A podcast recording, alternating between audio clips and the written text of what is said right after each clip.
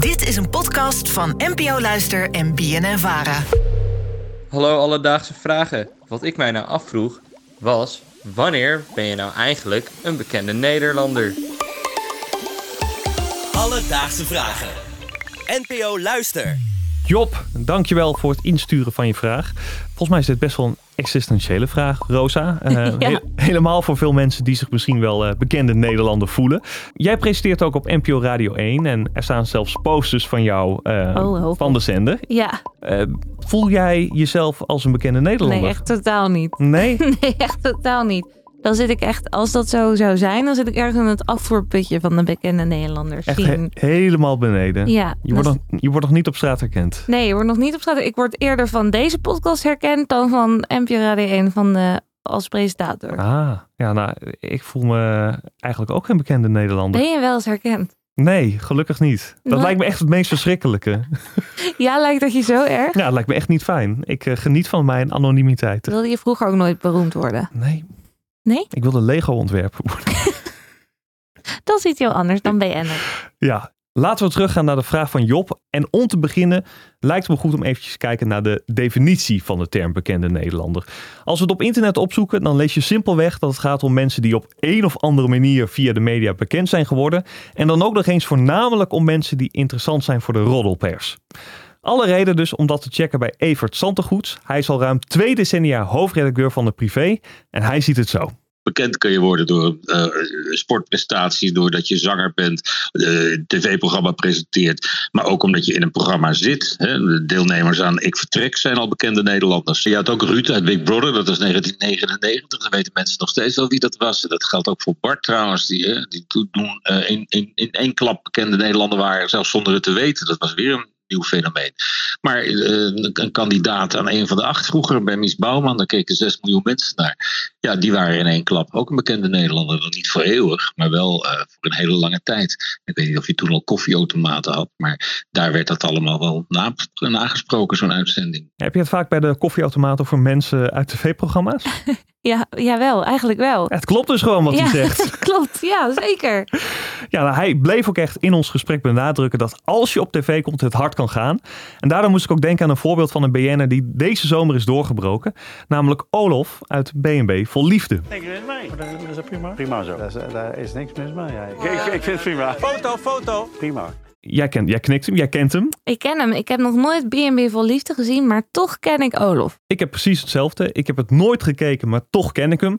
Ik zag zelf een video van hem op social media. En daarbij komen we ook op het volgende punt waar ik het in deze aflevering over wilde hebben. Want zijn die social media dan geen platform waarmee je een bekende Nederlander wordt? Eh, je hebt namelijk tal van influencers met honderdduizenden volgers. Ik noem bijvoorbeeld een Defano Holwijn. Is dat dan geen BN'er? Nou, Evert, die ziet dat zo. Nou, we hebben verschillende podia natuurlijk. We hebben het blad, dat is wat ouder. We hebben de krant, dat is, heel, dat is McDonald's. Dat leest echt iedereen, van, van jong tot oud en eh, arm tot rijk en, en iedereen. Dan hebben we nog de site, dat is eh, McDonald's Plus. Daar komt iedereen toevallig wel een keer op.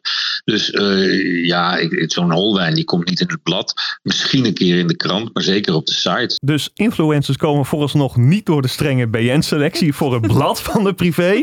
Maar ze krijgen er wel een stukje op de website. Dat is toch mooi? Ja. Dat is toch aardig. Dus we komen weer een beetje bij dat eh, BN'er eh, eh, afvoerputje wat jij noemde. Je hebt echt gradaties in BN'ers. En dat is toch ook wel bijzonder dat dan de privé dat bedenkt. Ja, nou, ik denk dat je het ook wel met een korreltje zout kan nemen. Want het hangt ook af aan wie je vraagt wat je een BN'er vindt. Kijk, veel jongere mensen die vinden waarschijnlijk weer hele andere mensen BN'er dan ik dat doe. Dus het hangt er ook een beetje vanaf in welke doelgroep je zit. Waar ik het ook nog over wil hebben is over de houdbaarheidsdatum van BN'ers. Want dat is volgens Evert ook iets. Hij vertelde mij namelijk dat de grootste angst van een groep bekende Nederlanders is om niet meer bekend te zijn.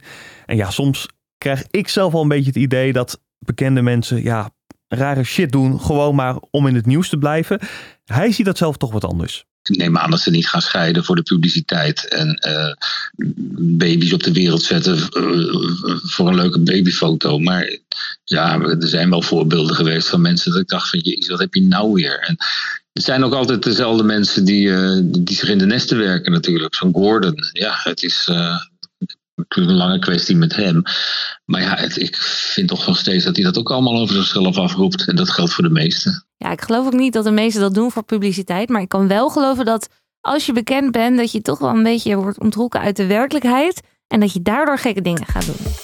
Alledaagse vragen. Tot slot wil ik nog even met je terugkomen op een voorbeeld waar Evert Zandgoeds over begon. Ruud uit Big Brother. In 1999 veroverde hij Nederland door ja, toch wel letterlijk de knuffelbeer van het eerste seizoen van dat reality-programma te worden.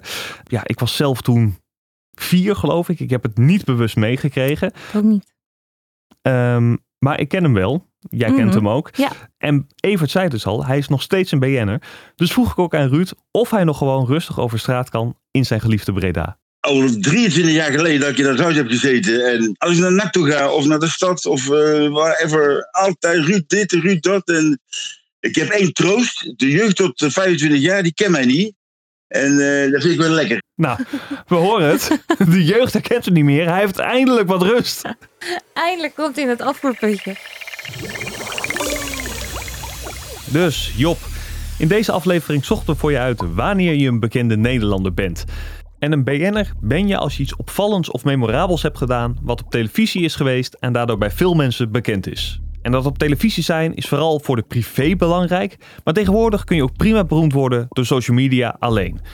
En de belangrijkste maatstaf is toch wel of mensen het over je hebben bij de koffieautomaat op werk. Heb jij een vraag? Stuur een berichtje op Instagram. Dat kan naar Alledaagse Vragen. Maar je mag ook mailen. Dat kan naar alledaagsvragen.bnnvara.nl en dan zoek ik het voor je uit.